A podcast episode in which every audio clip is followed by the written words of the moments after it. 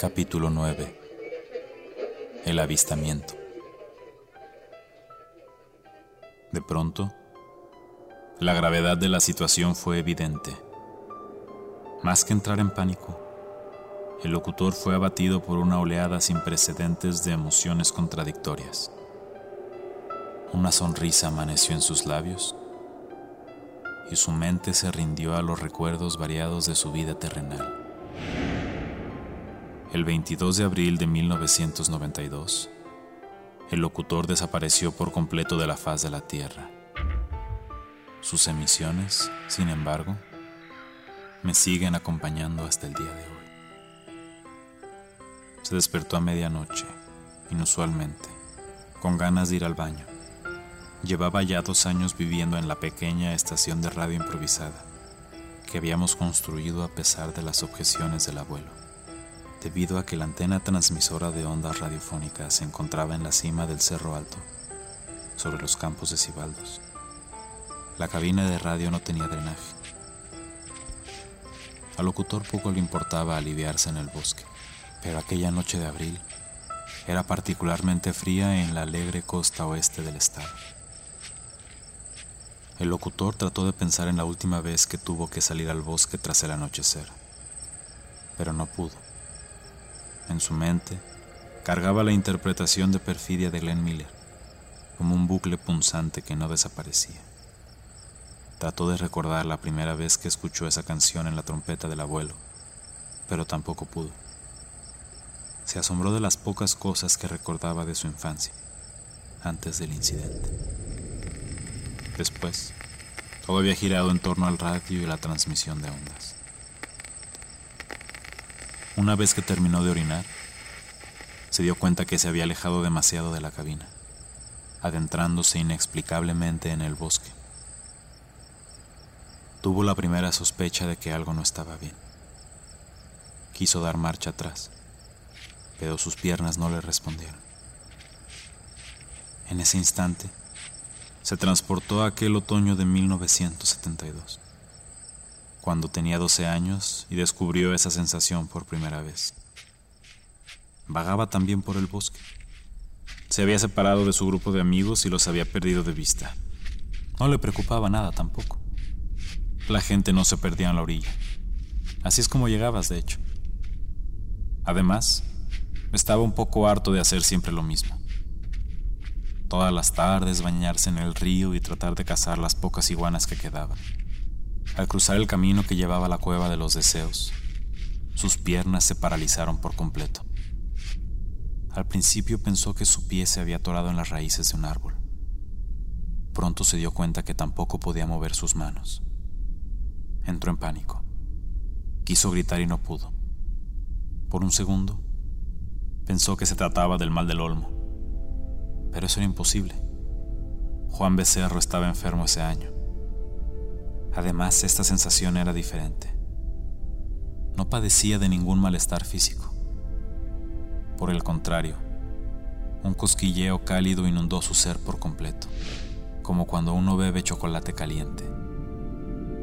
Se abandonó por completo en esa sensación. Poco a poco la euforia fue incrementando hasta volverse casi insoportable.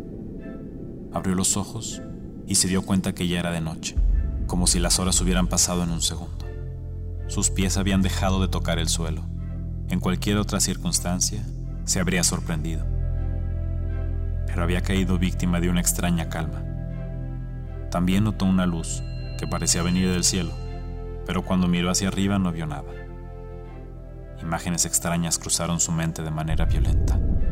Se vio a sí mismo y a su lugar en el universo. Vio océanos y tierras lejanas, moléculas y constelaciones poetas, dictadores y mendigos. Todo lo que comprendía y miles de cosas que no. Como si se hojeara una enciclopedia sobre la historia del universo en medio segundo.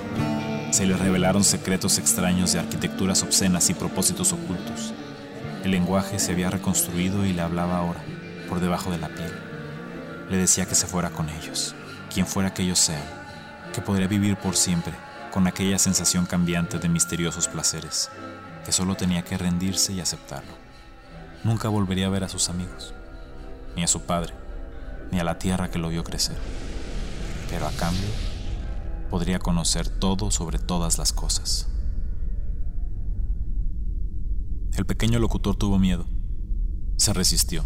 No estaba listo para abandonarlo todo y se negó. De pronto, la sensación se detuvo. Cayó al suelo y descubrió que ya había amanecido. Esa tarde habría de marcar su vida por siempre. Veinte largos años después, se encontraba en el mismo espacio del bosque, mientras su piel buscaba esa sensación de la niñez. La imagen de su hijo se mezcló con la melodía de Glenn Miller. Le gustaría poderme ver de nuevo, hablar conmigo, decirme algo antes de irse. Reunió todas las fuerzas que le quedaban y luchando contra la euforia que comenzaba a invadirlo, intentó, paso a paso, regresar a la pequeña estación de radio. Tras el primer incidente, en la época de las plagas dolosas, el pequeño locutor había regresado a la orilla hablando de luces en el cielo y voces bajo la piel. La población lo atribuyó a la plaga de la locura que había invadido recientemente al pueblo pero la historia del locutor no cambió con los años. Muy a pesar del abuelo, el locutor comenzó su búsqueda por las misteriosas luces. Tan certera, específica e inexplicable era su historia, que incluso hubo algunos ganaderos que confirmaron, aunque fuera regañadientes, el avistamiento de las luces en el cielo. Pues sí se miraron unas luces, pues. Hablaban de sonidos como de chicharras que habían invadido el aire y la desaparición momentánea del pequeño niño permanecía siendo un misterio. Solo Clarita, la niña con más pecas de la primaria, creyó por completo en la historia del locutor. Juntos, con el pasar de los años, hicieron una profunda investigación sobre la vida en otros planetas, avistamientos rurales y abducciones confirmadas en todo el mundo. Inspirados por Jimmy Carter y Carl Sagan, el locutor y su amiga, utilizando los instrumentos de grabación que el abuelo tenía a la mano, crearon el primer y único transmisor de radio que la orilla ha visto en toda su existencia. Esto con el propósito de enviar mensajes a sus amigos del más allá, a los seres bajo la piel, como el locutor los llamaba. Comenzaron a transmitir oficialmente en la primavera de 1979, el año que formalizaron su relación. Nadie en la orilla escuchaba el radio local pero el locutor hablaba de igual manera. Programaba piezas barrocas, sinfonías enteras y conciertos en vivo del abuelo tocando la trompeta. Ponía jazz, nocturnas, rock and roll. Analizaba conciertos de Glenn Miller e incluso tenía un programa de opinión sobre los acontecimientos de la orilla. Pues, a pesar de que aceptamos la libertad de expresión pues de los jóvenes, las ondas de radio se perdían en la atmósfera, buscando un propósito análogo en el espacio tan grande como su arrepentimiento por no haberse ido, por haber tenido miedo y haberse negado el infinito. Los años no disminuyeron la obsesión del locutor con su empresa, ni cuando se casó, ni cuando nací, ni cuando mi madre dejó el pueblo, harta de tantos años de buscar lo imposible, viviendo del salario de trompetista de su anciano suegro, un hijo desnutrido que se había convertido en un paria callado el hijo del locutor, que creía en todas las extrañas historias de su padre, que para la edad de 10 años ya le había ayudado a construir una pequeña estación de radio en la colina, por encima de los campos de Cibaldos. 1992. El locutor estaba en los controles. Había alcanzado a llegar a su estación justo antes del amanecer. El cosquilleo de su infancia había invadido de nuevo todo su ser las imágenes del infinito destruían su mente y las voces bajo la piel preguntaban si esta vez estaba listo. Les había tomado 20 años regresar y no lo volverían a hacer nunca.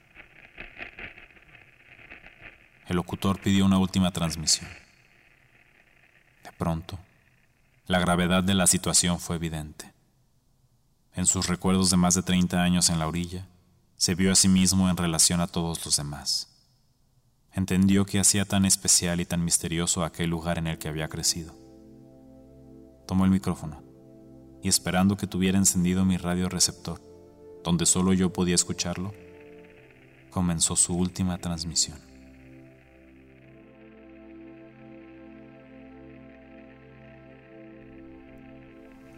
Odio la parte de mí que no te quiere lo suficiente. Hemos sido migrantes olvidados en nuestra recluida orilla, pero algún día podemos prever obstáculos. Como una vez que dijimos que tomaríamos parte en el brillo solar, éramos jóvenes y albergamos al diablo, estilamos el olvido, y como dioses soportamos la fiebre divina, fiebre en invierno y temblores en agosto. Como cargas el pesado olmo que inevitablemente terminará por soportarte en el barro. Ahora en el avistamiento te digo que corras. Llévala contigo. No camines atrás. Ya. Es cierto. Antes de que los encuentren.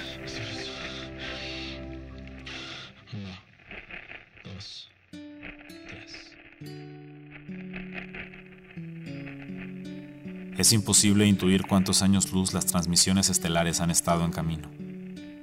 ¿Cuál es su funcionamiento? y si soy yo el verdadero destinatario del locutor. Pero el mensaje que mandó esa madrugada no pudo haber llegado en un momento más oportuno. Cinco años después.